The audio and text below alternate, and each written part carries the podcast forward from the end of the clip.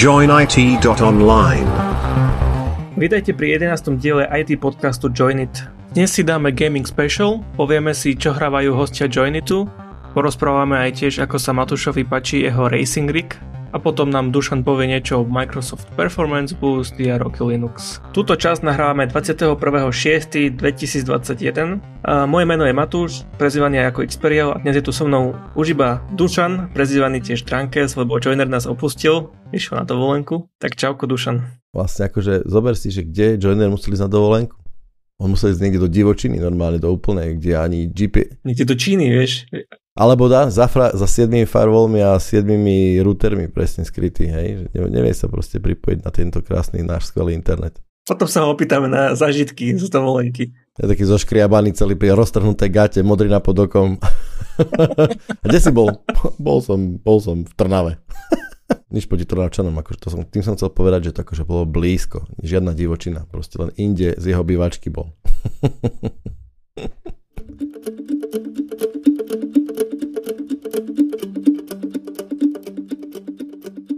Mali sme E3. Videl si nejaké trailery? Pozeral si niečo? Videl som, lebo akože glory to YouTube, alebo nejaký môj proste aktuálny profil, lebo začalo mi to tam núkať.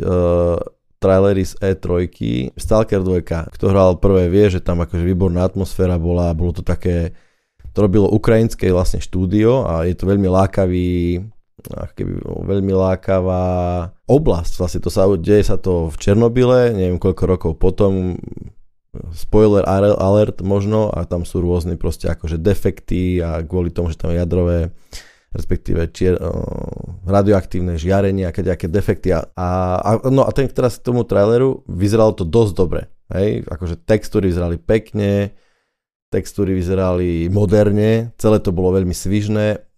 Napríklad pre mňa, čo je akože dôležitý taký benchmark také kvality, tak pre mňa ako vierohodne vyzerá rozprávajúca tvár.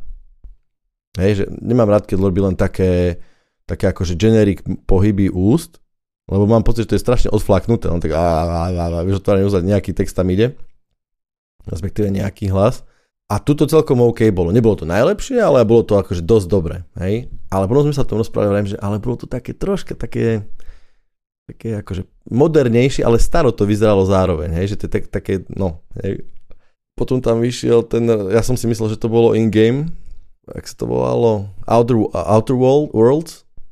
A to bol vlastne len render a ten vyzeral parádne, ten bol úplne super, ten trailer bol výborný, ten sa mi ľúbil, ale čo bol vrchol, akože Forza, nebol vrchol. Pre mňa to nebolo, ja som si všade čítal, že to bolo najlepšie, že veľmi chudobná E3, ale že to bolo úplne najlepšie, lebo krásna dýchberúca grafika a proste skvelé to bolo a OK, beriem, bolo to pekné, a potom bolo, že in-game a som si povedal, že pre Boha to čo je za arkáda? To, veď tie auta sa tam ani nenahnú, ani proste nič, to je proste tak, bolo to strašné, akože tie na Range Rover Defender nový, čo sa vyrába tu v Nitre u nás, tak tam chodili po džungli, ako keby nič, ako keby to bola proste len, ja neviem, ako keby to bola počítačová hra z 96. roku, proste strašne som bol sklamaný z tej fyziky, bolo to pre mňa, bol to veľmi, akože oka toto mne bylo do očí, aké to nie je dobré. Úplne s tebou súhlasím, pretože Forza, oni majú vždy dve hry, hej? Bude to Motorsport alebo Horizon.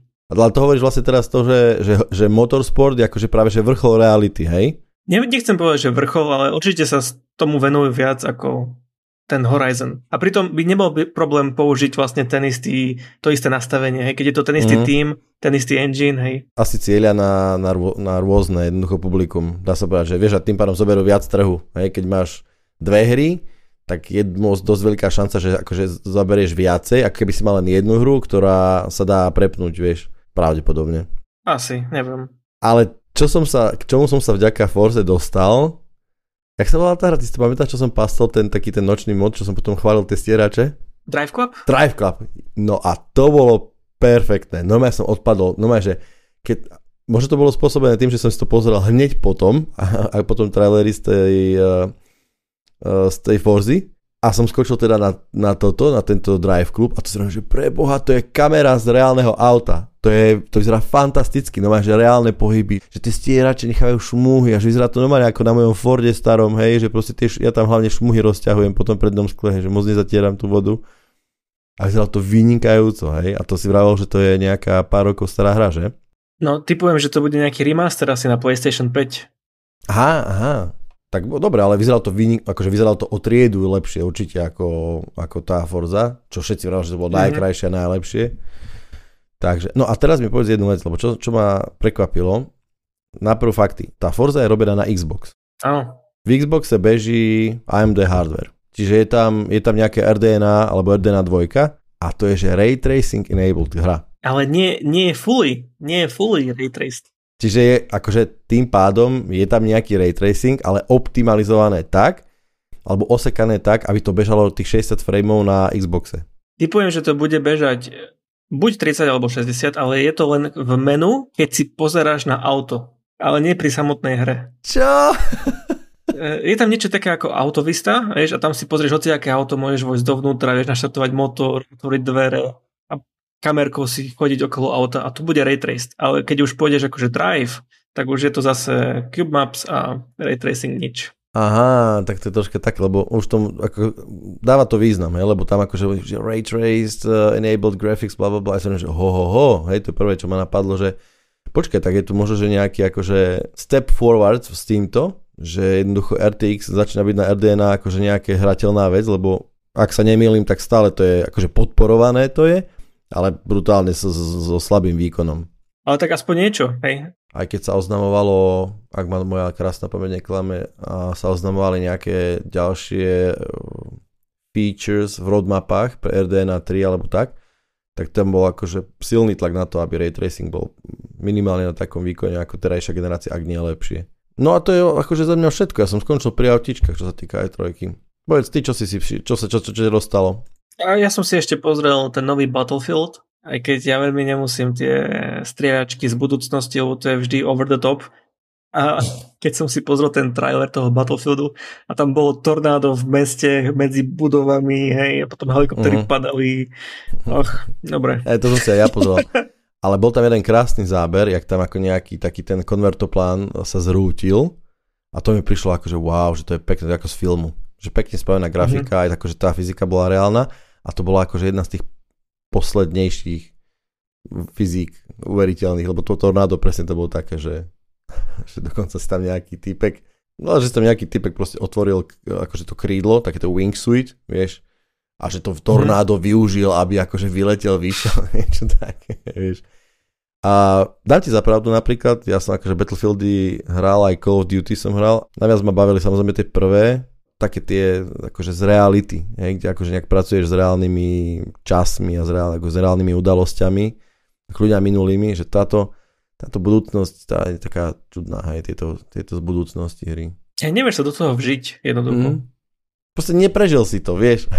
Ale musím uznať, že ja, čo som hral naposledy Battlefield 1, to bolo z prvej svetovej, tak ma celkom bavilo vidieť ten chaos na tom bojisku, hej, a typujem, že nejaký higher up v tej firme si povedal, chaos, to ľudí baví, tak spravíme všetok chaos, aký sa dá, hej, a to bude vlastne ten Battlefield 2042. Že ten recept fungoval vtedy, poďme ho len namiešať na zeleno a bude fungovať aj teraz, hej. Hej, uvidím. Asi tak. Čiže Battlefield, a čo ešte? Už nič také. Hej, bolo to slabé.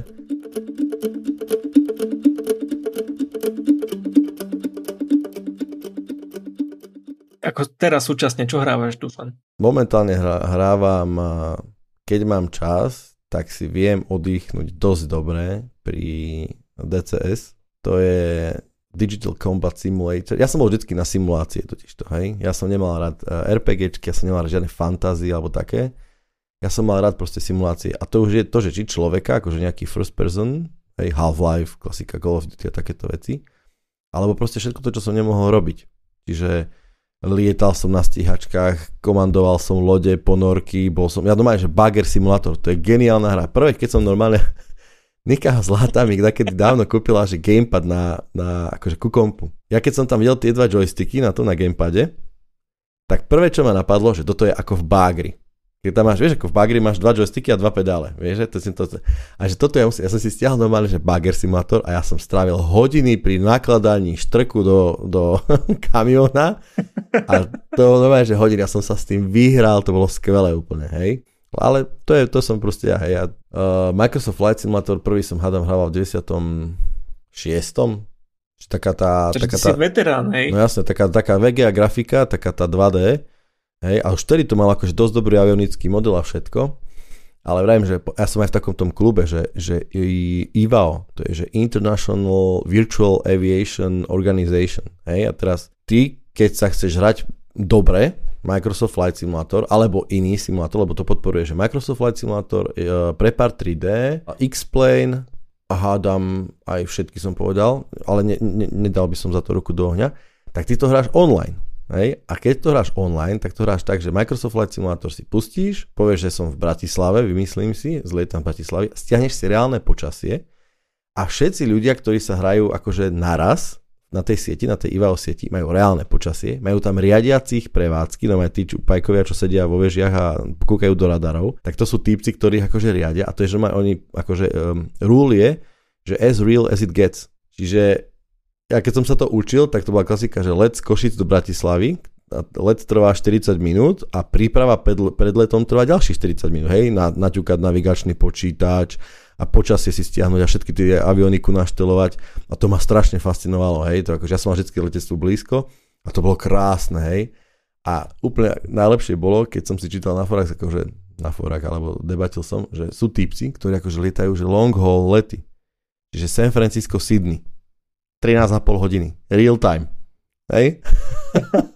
A to bolo úplne perfektné, pretože vieš, toto je, keď žena príde, že to sa riadne musíš, akože fakt musíš sa hrať 13,5 hodiny, akože tu musíš letať, že preboha živého, buď ticho a to nesmí do kabíny kávu. Ešte takéto. A typci sú proste tak, akože fandovia riadni, takže lieta sa. No, čiže lietadlá. Tak ten DCS, to je ten ruský Digital Combat Simulator. To je fajná hra, pretože to je hra, kde oni vytvorili vlastne ako keby sandbox, vytvorili svet a engine a urobili pár lietadiel a do toho firmy robia moduly. Hej, že dajme tomu, ja neviem, F-18 alebo akákoľvek lietadlo sa proste kúpiš za 20, za 30 €, tam doinštaluješ a proste na ňom lietaš. Hej, a čo je super pre mňa, že je to veľmi reálne, že ten kokpit v tom je úplne klikateľný a je to také, že cool. Že akože viem si predstaviť, že ako nestratil by som sa ani v reále, čo sa týka akože ovládania tých systémov. Že vedel by si zlietnúť, keby že si musel. Hej, a dokonca čo vzlietnúť, ale taký Boeing, normálne ten civilný, to by som asi dal, hej, to je v pohode. A to je všetko, naviac neostáva pár veľa času, no. A dobré, a keď hráš to DCS, hej, tak máš tam nejaké missions, alebo si to len tak lietáš kade-tade? Vieš čo, máš, jasné, akože máš aj kampane, hej, zvykem si akože stiahneš sem tam nejakú kampaň, hej, kampaň akože sled misií, ktoré sú na seba nejakým spôsobom závislé a tá ďalšia misia sa vyvíja od toho, ako sa predchádzajúca skončí, povedzme a tak ďalej. Ale viem si ja robiť také, že také testíky si robím, hej, že viem si len tak akože free flight zalietať, akože užiť si doslova lietanie, teraz tam tej 2.7, to je nová verzia, vylepšili mraky a vyzerá to neskutočne pekne. Takže už je to v produkcii, takže sa teším, ako k tebe prídem a vyskúšam to na virtuálnej realite. Poďme tam neodídem, budem sa len obzerať stále. Tak vidíš to, ty si lietaš, že ja si hrám autička, tiež simulácie. No, povedz. Tiež nemôžem hrať také tie úplne, že arkadovky, hej, lebo ono je to fun, keď si s kamošmi, hej, hráš multiplayer, ale keď si potom prídem domov a chcem si trošku akože zajazdiť, tak sa snažím nájsť nejakú tú hru, ktorá má najlepšiu fyziku, hej, kde sa tie gumy deformujú, nemusíš si pozerať nejaké teploty, hej, všetko. Tiež úplne rovnako, že zapnem si napríklad Assetto Corsu, čo je tiež taká simulácia a skúšam rôzne nastavenia auta, hej, jazdím si v nejakom okruhu s rôznymi autami a tak. Ja už som jazdil aj zo pár takých tých online eventoch, ako si spomínal tých ľudí, čo jazdia z San Francisca do Sydney, 13 hodín, no. Tak nie tak dlho, ale ja som raz išiel na taký endurance race, kde sa striedajú šoféry, hej. Jasne. Takže ja som šiel hodinu, potom šiel niekto ďalší hodinu, hej. Ja je to ako Le Mans 24, len online priestor, kvázi, hej. OK, to je super. Hej, presne, bolo to Le Mans, tak toto mi prišlo akože extrémne zaujímavé a toto ma extrémne bavilo. Hej, akože sedieť hodinu za volantom, akože je to fun, musíš sa starať o motor, hej. Musíš sa starať o pneumatiky. A aká to bola hra? To bola Assetto Corsa. Čiže tam dá sa povedať, že je natoľko reálna, že musíš fakt akože parametre takéto sledovať, ako sa v reále sleduje, že ja neviem, akým spôsobom máš olej zohriatý, akým spôsobom sa z pneumatiky a stiahnuté a tak ďalej, hej? Hej, oni tiež tie trate, ktoré majú v tej hre, tak sú zoskenované laserom. Oni zberú lidar, dajú to na takú dodávku a potom prejdú cez tú trať niekoľkokrát a všetky kamienky, všetky prehlbiny z toho asfaltu sa vlastne dostanú do tej hry. Uh-huh. A pozeral som tiež nejaké interview s chlapikom a nejakým tým developerom a hovoril, že mali sme tu jedného šoféra a hovoril, že tá hra je úplne nereálna, že sa tie auta nespravujú vôbec ako v realite, lebo sa niekde šmykol na nejakom úseku v tej trati, hej. Uh-huh. A potom šiel do reálneho auta na tú istú trať a v tom istom úseku sa šmykol. Tak to je jaká paráda. Tí inžinieri, ktorí akože skenovali tú sieť, alebo tak to museli akože si tak potľapkať po pleciach, že až. Ja vlastne hrám len tieto racing hry a potom úplne, že pomimo Counter-Strike. A to je čistý relax, to je vypnutie hlavy úplne, to je jasné, takedy fungovalo vždycky. Dobre, no škoda, že tu nemáme Joinera, lebo ten by nám porozprával, lebo to je najväčší hráč, hádam, ako čo, s najväčším, nemyslím na čas, ale s najväčším rozsahom, nie, ten je skúšač. Ten niekedy v budúcnosti porozprávať v ďalšom diele, ak sa vráti z dovolenky živý a zdravý a schopný rozprávať, čo všetko hrá a čo sa mu páči. Dôležitá otázka teraz ináč, že, lebo ty tiež si zahráš hocičo, nie len simulácie, že vyskúšaš dačo. Máš pocit, že ako to je s hrateľnosťou? Že akože, ako ťa hra vtiahne do nejakého, do seba? Lebo ja si pamätám môj osobne akože Half-Life, keď som hral teda, tak dve hry ma nenormálne vtiahli do hry, aj akože do deja. Alebo do hrateľnosti, alebo neviem, jak to mám povedať. Proste Half-Life, ten akože bol super, to je jasné. Jednoduchá fyzika, jednoduché mechanizmy, hej, akože to dosť opakovalo, ale napriek tomu mal som pocit, že na mne stojí a padá jednoducho prežitie ľudstva. A potom som hrával Alien vs Predator. To som hrával ešte na intráku, keď som bol. Vieš, poznáš tú hru? Uh-huh. To bola taká tá prvá verzia. Hral som tu normálne za originál. Ja som čítal knihu, predtým videl som filmy, všetko a tak ďalej. Takže ja som akože... úplne super to bol. A ja proste akože ten univerz proste votrelcov, aliencov veľmi môžem. A hral som tam samozrejme za Mariňáka. Hej? A to bolo... Ja som to hral... To bola tá hra, čo si vieš prepínať, hej? Medzi troma.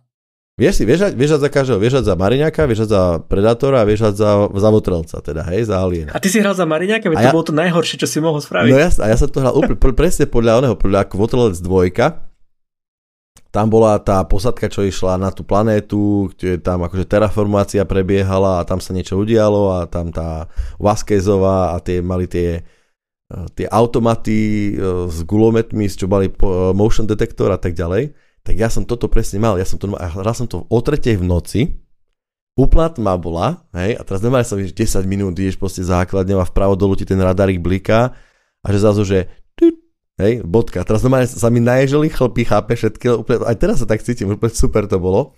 Akože to som, zároveň som to nemohol hrať, lebo som sa bál a zároveň som to musel hrať, lebo som to strašne chcel dohrať. Fakt to bolo super, takisto tá hra. Takže z tohto pohľadu, ako to je s hrateľnosťou? U teba? Napríklad hral som Horizon Zero Dawn, to je tiež taká známa hra, na PlayStation, teraz už aj na počítač.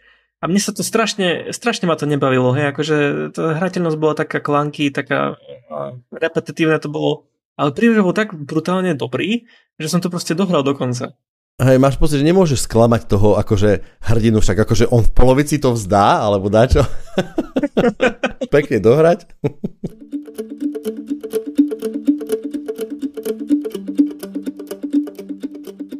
Porozprávať o tom tvojom racing rigu.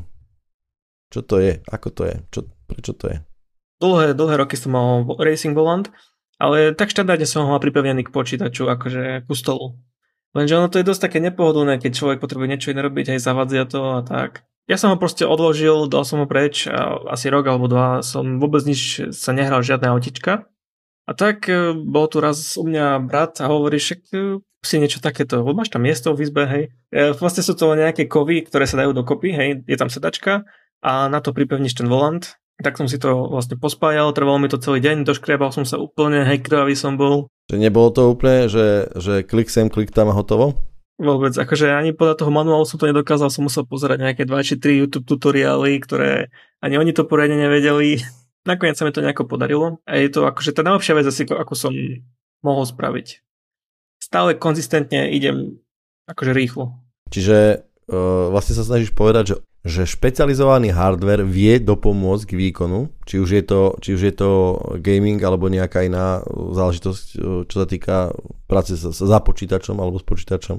Určite, a ja to viem povedať aj nie kvôli tomu to racing rigu, ale aj kvôli tomu, ako som si pripravil napríklad veci a periférie na CS-ko, hej. No a koľko času tam tráviš? No, asi také nejaké 2 hodinky denne. Hej, tak si zahráš? Pekne, pekne. Máš vodičak? Nie. Jasné. Ja tú hodinku miniem ráno večer, keď idem z a do práce a ty si to proste vyjazdíš doma. Ešte tí mileniáli. Radšej si kúpia virtuálne auto. A poriadne, chápeš, nie žiadne Fordy alebo dačo, vieš, že má nejakú McLaren si to kúpiš auto. No a teraz, ale to je ten statický rig, statický kokpit, že? Je to statické, hej. Tak to už je otázka o to, ako veľmi chceš tú simuláciu zažiť, lebo ja som raz bol, myslím, že to bolo v Plzni a bol to akože full motion simulátor rovera po mesiaci alebo po nejakom, tak mohol si zvoliť, že zem, mesiac a ako sa chová nejaký také akože autíčko v rôznych gravitáciách. A musím povedať, že to bolo dosť nepríjemné, hej? Pretože akože si v tých pásoch, doma to si sa musel pripásať 5-bodové pásy, hej? A akože neraz som tam vysel v nich, hej? Lebo auto proste naklonené 45 stupňov doľava, hej? Horko ťažko sa to držalo. Až tak, hej? Akože to bolo, no ono sa to dokázalo hádať v 60 stupňov, akože vo všetkých osiach nakláňať. A bolo to akože celkom ako halus, by som povedal. Taká, ale aj namáhavé fyzicky. Hej, že akože ten volant som držal dosť pevne a bolo to také zvláštne. A sedadlo je také nejaké... Hej, akože to je taký pack. Takže vlastne oni ti dajú sedadlo, dajú ti konštrukciu na volant, dajú ti... No, stojan som si dokúpil na monitor osobitne, ale je to vlastne ten istý set tiež. Tak to pre poslucháčov treba povedať, že... To je typický fakt príklad toho, že keď človek chce byť pro, tak akože aj hardware špecializovaný fakt je vec, ktorá vie pomôcť. Napríklad, viem, že moja žienka, ona je fotografka a akože už tiež používa akože tablet v zmysle, ja neviem, ako sa to volá, to je taký ten tablet, kde ty akože perom po ňom a ty ovládaš vlastne počítač na tom tablete. Vieš, že máš normálne... Grafický tablet? Grafický tablet, to je, hej, a ona akože už pracuje s Lightroomom, s Photoshopom tak, že je... Ja sa tam ani neviem trafiť, hej, a keď si to takedy skúšam, tak akože nemám šance a ona vie trafiť na pixel tak prakticky presne, že kde chce, už je tak zvyknutá. Potom viem, že sú také konzoly tiež k týmto akože tomuto Creative Suite, čo je od Adobe, tak oni majú taký, už to nepamätám, tak sa to volá, ale to máš špeciálny kontrolér, kde ty akože máš zrýchlený prístup k nastaveniam, hej, že akože saturácia farieb a proste rýchlo vieš proste ovládať clipboard a milión nastavení kadejakých. Viem, že na video editory sú špecializované kontroléry, kde vieš si pretáčať rýchlo video, strihať a takéto veci. A potom samozrejme to, čo aj ja hrávam, ten DCS, toto som už minule spomínal v podcaste, že ako chalani si najprv zvykli vyrábať doma home cockpity a teraz vlastne to už nemusia nejak tak akože veľmi riešiť, lebo sú firmy, ktoré vyrábajú akože komponenty pre home cockpity a ty vlastne z 5 skladačiek si vieš postaviť cockpit, neviem, F-16, hej, že máme palubná doska, jeden bočný panel, druhý bočný panel, tie knipel, rýchlostná páka.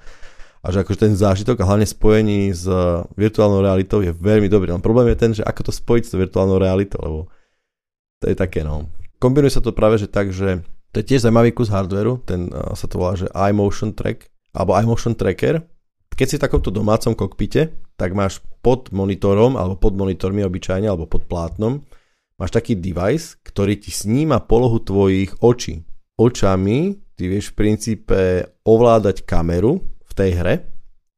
Asi pred 3 dňami som si presne takúto recenziu pozeral a akože týpek, čo tam mimoriadne chválil, že veľmi presné to je, že samozrejme treba si na to troška zvyknúť, Hej, že kedy akože stlačíš ten trigger, že aby to sledovalo tú kameru, lebo ako samozrejme ten mod je taký, že môžeš očami hýbať bez toho, aby sa menila kamera a potom stlačíš si tlačítko a vtedy ten tracker, ten pohyb očí preniesie do hry a tá kamera sa hýbe s očami.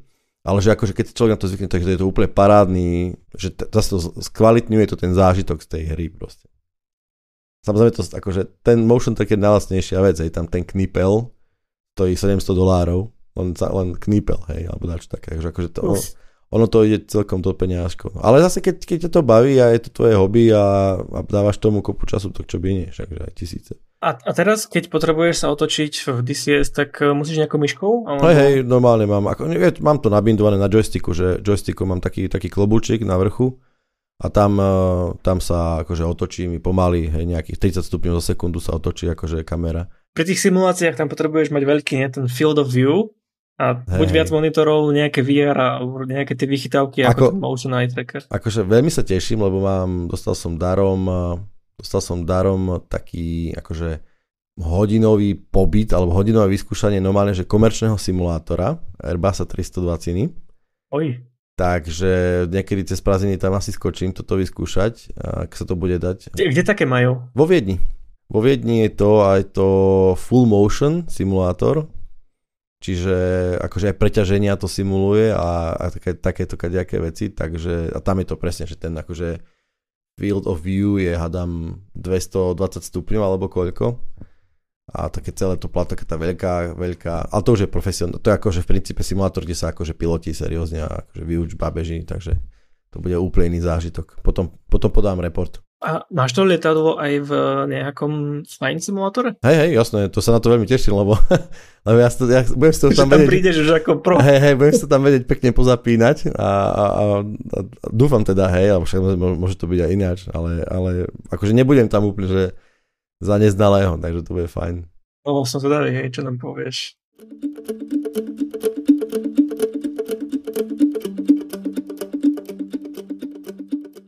Poďme ten Microsoft rozoberať, lebo to je dobrá téma, lebo tá sa ešte týka presne toho gamingu, keďže máme taký akože pologaming špeciál, túto časť. No, na našom Discorde si vytiahol dobrú tému, kde, neviem, či to bol leak úplne, ale že s nadchádzajúcim releaseom, nazveme to releaseom, Microsoft Windows 11, keď už vieme, že to takto asi pravdepodobne bude. Ono to celé vzniklo vlastne tak, že Microsoft Windows 11 sa dostal nejaký akože nejaký build, nejaký možno, že skoro oficiálny, alebo nejaký kompletný, alebo final release sa dostal na internet. Veľmi veľa ľudí si ho mohlo nainštalovať a vyskúšať ho.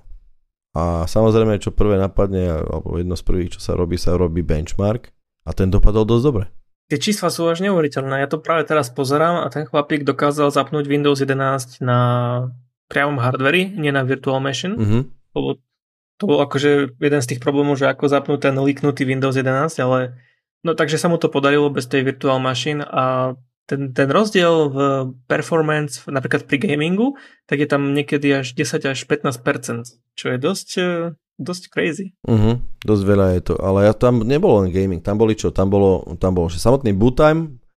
Zo 16 sekúnd na 13. No, myslím, že vlastne všetky akože také metriky, že I/O, teda priepustnosť diskov bola dosť lepšia. Takže špekulácia je v tom, že čo zmenili, alebo čo odstránili z Windowsu 10. Hej, to sme mali potom s Generom debatu presne, že on hovoril, že akože ako veľmi bol pokazené Windows 10, keď takýto rozdiel sa spravil. Hej, ja som akože oponoval, však Windows 10 je tu 10 rokov, hej, a je to akože bol dosť času zoptimalizovať veľmi veľa vecí. A teraz debata presne, akože skončili sme pri takej, ako keby, dá sa povedať, že kompromise, že je normálne, že sa software, že čisto software, bez toho, aby nejakým spôsobom sa menil hardware, na ktorom to beží, tak software samozrejme sa môže zoptimalizovať a môže sa urobiť aj nejaký akože veľký skok, ale 15% priemer je už dosť. To nie je, že 5%, hej, aj 5% je už také tomu, hej. Povedzme si drivere. Hej, mám grafickú kartu a teraz nejaký driver, ktorý ju spravuje a jednoducho funguje nad ňou, tak mám nejakú performance v hrách, alebo v renderingu, alebo v čomkoľvek. Hej. A iný driver, ktorý vidie o 3 mesiace, mi povie, že aha, tu nás sme zlepšili, lebo sme zoptimalizovali niečo, Máme lepší performance v tejto a v tejto hre o 10%, to je super výsledok. Obyčajne to býva až o 3%, o 5%, možno len o 1, o 2%, alebo v rendering sa nám výrazne zlepšil. Obyčajne to býva tak, že nie veľmi, ale niekedy sa stane, že áno, že veľmi sa, že o 10%, ale toto je také, že vo všetkom. Hej, ten Windows. Teraz je jednoducho, bude to zaujímavé sledovať, určite sa bude nejaká analýza robiť, že čo sa zmenilo a že čo to teda bude.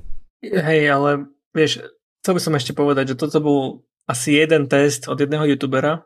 Nevieme, že či to je akože replikovateľné, lebo nie každý má tento Windows 11 prebuild. Vieš, ono to je tak, že nie, ja osobne si myslím, že nie je to vymyslené. A mohlo to byť tak, že jeho konkrétna špecifická nejaká, dajme tomu, zostava, hej, že mal, dajme tomu, strašne zaprasený starý Windows 10 a tým pádom si urobil takýto veľký rozdiel. Ale myslím si, že aj keď to bude, alebo dúfam, dokonca by som tak povedal, že keď aj ostatní to potvrdia, možno nie, že to bude 15%, ale povedzme, že okolo 10-12% všetci to jednoducho potvrdia. To by bolo fajn. No bude to zaujímavé. Musím povedať, že kedy je tá konferencia? O 3 dní, 24. No, tak sa budeme tešiť, lebo dúfajme, že to bude zaujímavé aj z tohto pohľadu.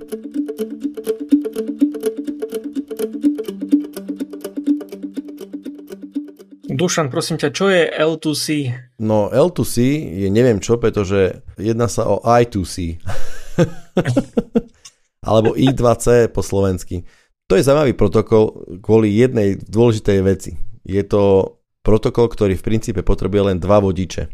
Kompletný manažment. Alebo on je, nie manažment. On potrebuje jednoducho len dva vodiče na kompletné prepojenie. Jeho zbernica je dvojvodičová. Hej? Preto sa niekedy sa volá aj two-wire interface. Prečo to je zaujímavé? Lebo obyčajne akože v počítači bežnom je mŕte alebo množstvo rôznych protokolov a zberníc a tak ďalej. Hej, poznáme PCI, PCI Express, ISA staré, kaďaké Intel má, jak to volalo, nejaké QPI, Infinity Cache je prakticky ďalšia teraz od AMD, nejaký protokol a nejaká zbernica a tak ďalej.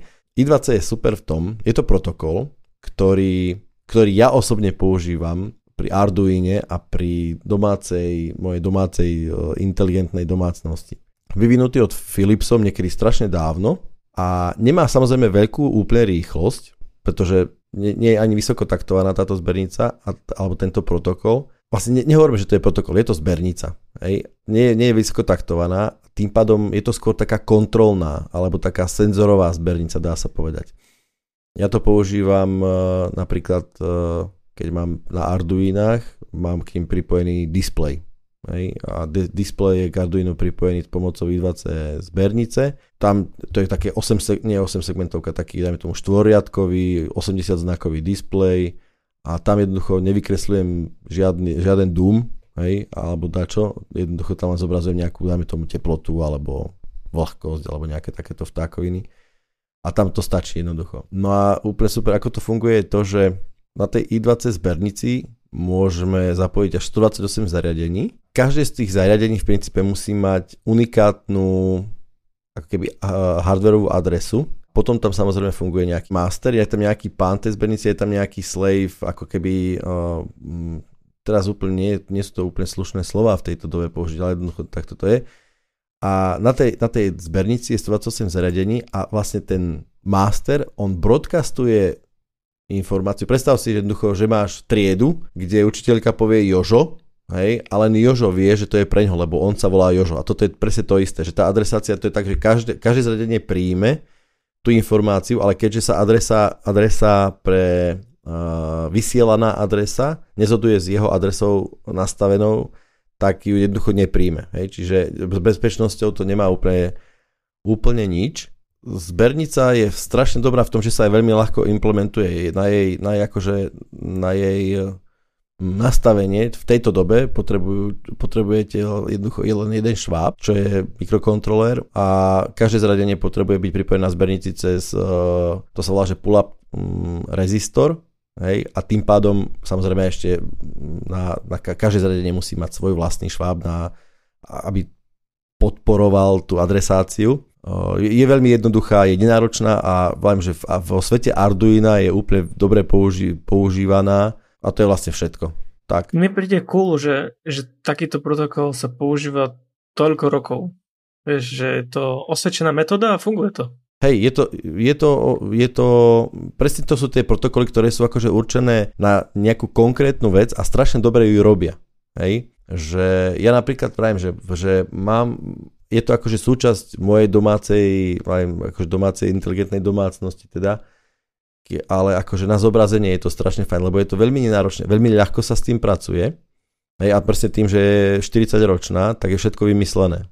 Hej, keď si typické použitie z Wikipédie je, že zapínanie a vypínanie, napájanie systémových komponent. Je presne I2C zbernicou, ten jednoduchý, ten command je veľmi jednoduchý, že ty v princípe pošleš po dvoch zberniciach zakodované slovo, zariadenie s adresou, vymyslím si 0x00c a nejaké dátové slovo tam pošleš, ktoré znamená, že zapni sa. Hej? A je ti jedno, že či to bude v tejto milisekunde, alebo až o ďalších 45 milisekúnd. Hej?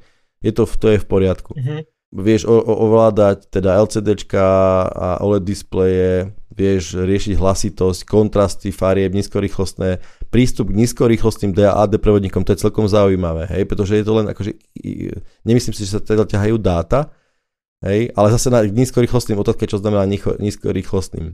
Ale zaujímavé je, že sa to, že aj v počítačoch, akože PCAT počítačoch sa používali, že správa PCI kariet pomocou napájania SM bus 2.0. Čiže predpokladám, že tam sa pomocou I2C zbernice sa ovládalo napájanie, pretože to je krásna príhoda, to tak kedy porozprávam, alebo však aj teraz, že každý PCI slot sa dal akože separátne napájať aj riadiť jeho napájania. Na toto presne mohla slúžiť táto presne zbernica. Čiže dá sa predstaviť, že to je taká kontrolná, pomalo, nízkorýchlostná zbernica.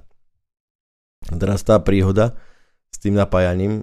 Existuje operačný systém HP Unix a HP Unix beží beží stále na HP strojoch, akože HP Parisk a HP Itanium, jednoducho Unixové stroje, ktoré boli robené na to, aby na nich bežal HP Unix. A oni sú skvelé v tom, že to vlastne ako Apple, že hardware a software sú veľmi úzko pri sebe.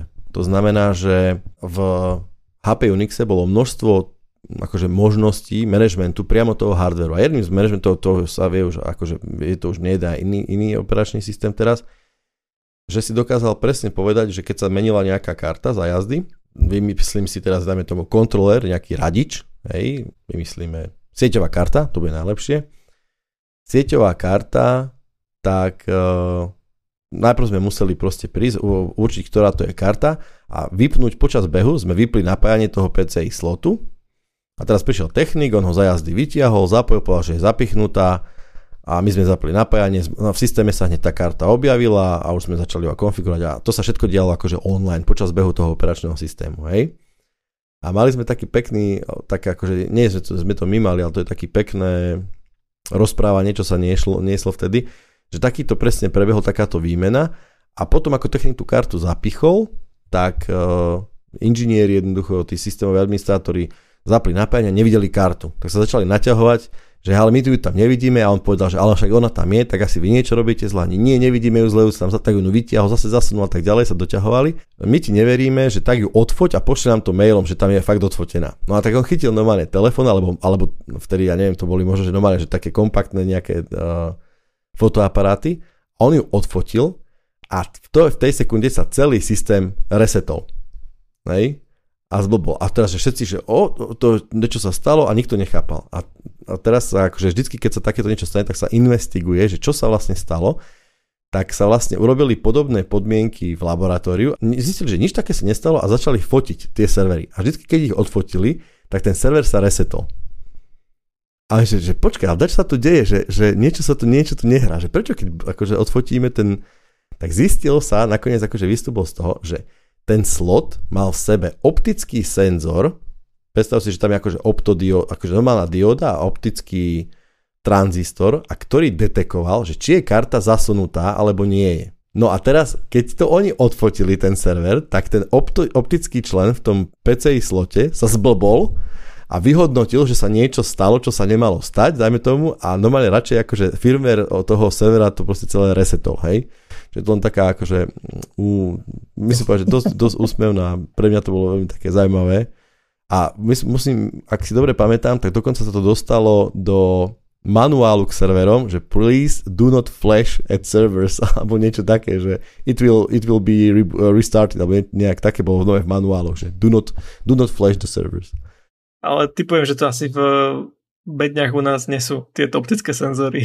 Vieš čo, ono sa to dá robiť aj samozrejme ináč a predpokladám, že to robí aj akože skutočne iná, že môžeš akože len spojiť nejaké dva kontakty, vieš, keď zasunieš do nejakú kartu, tak sa spoja nejaké dva kontakty a tým pádom vieš, aha, to je ako keď HDMI kábel niekde zapojíš, tak akože HDMI kábel cez nejaký tranzistor, cez nejaký odpor len spojí nejaké dva kontakty kontrolné a teraz tá riadiaca jednotka, dáme tomu v televízore, keď vidíš, že zrazu má na nejakom signále nejaké napätie, ktoré tam predtým nebolo, tak to je ako detekcia toho, že je tam zapojený nejaký kábel, hej, tak vieš, že ten vstup je teraz aktívny a môže sa s ním ďalej pracovať, hej.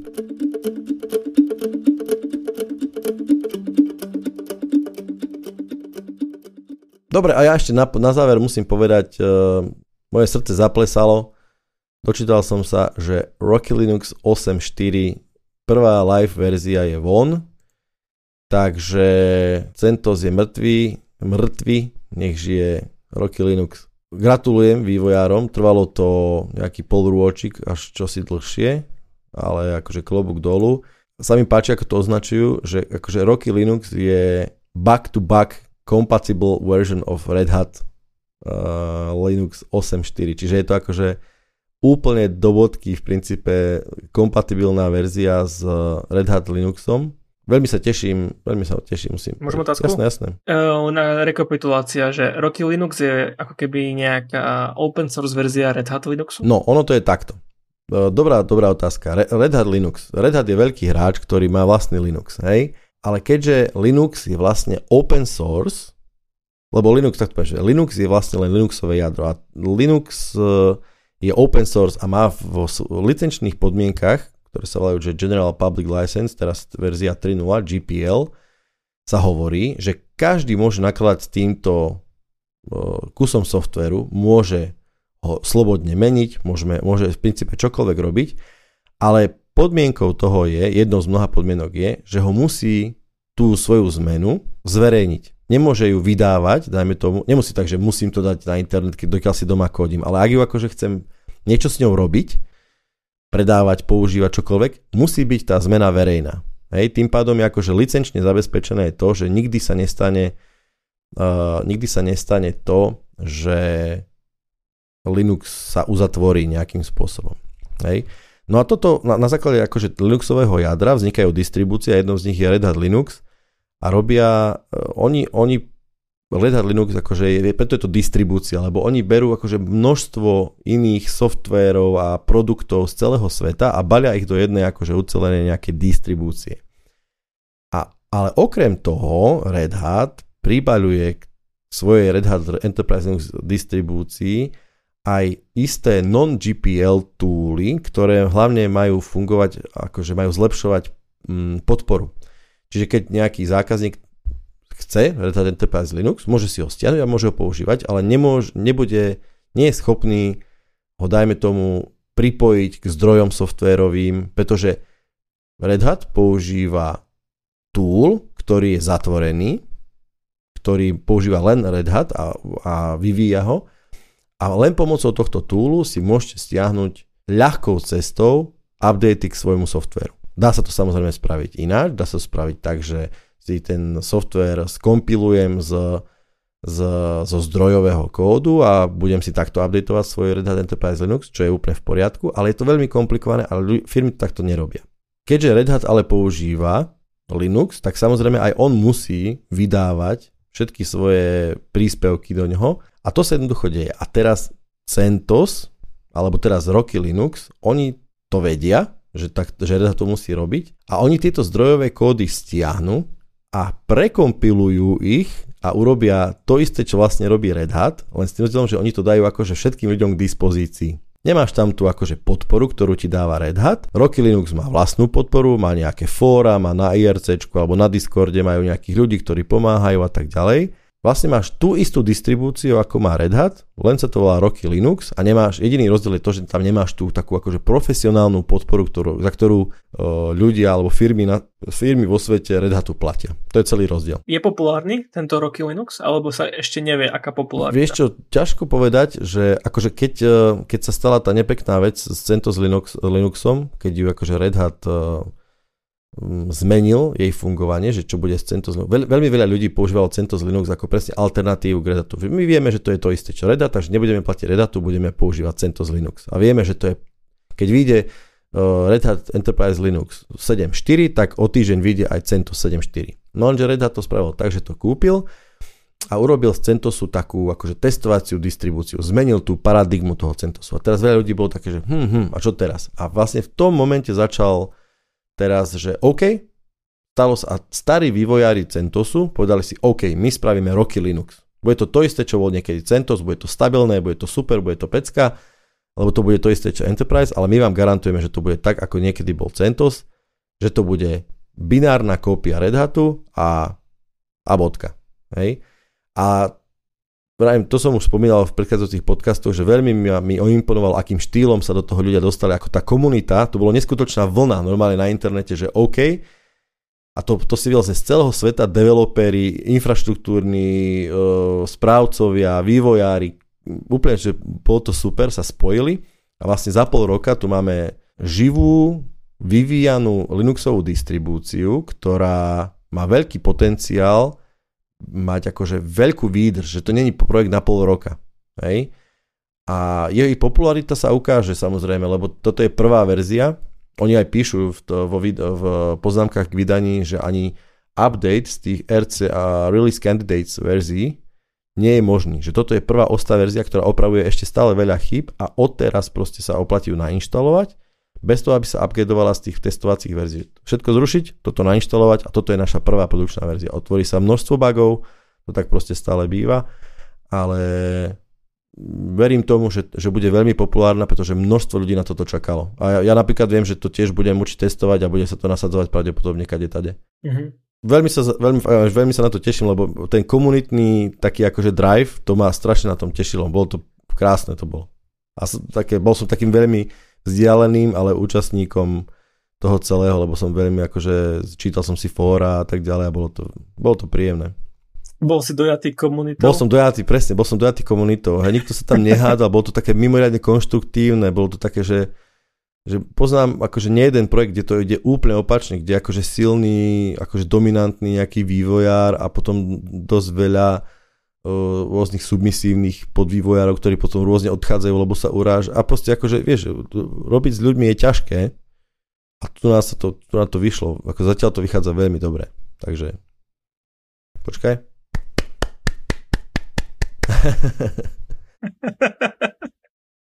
Dobre, tak to máme dneska tento gaming špeciál, pološpeciál ukončili.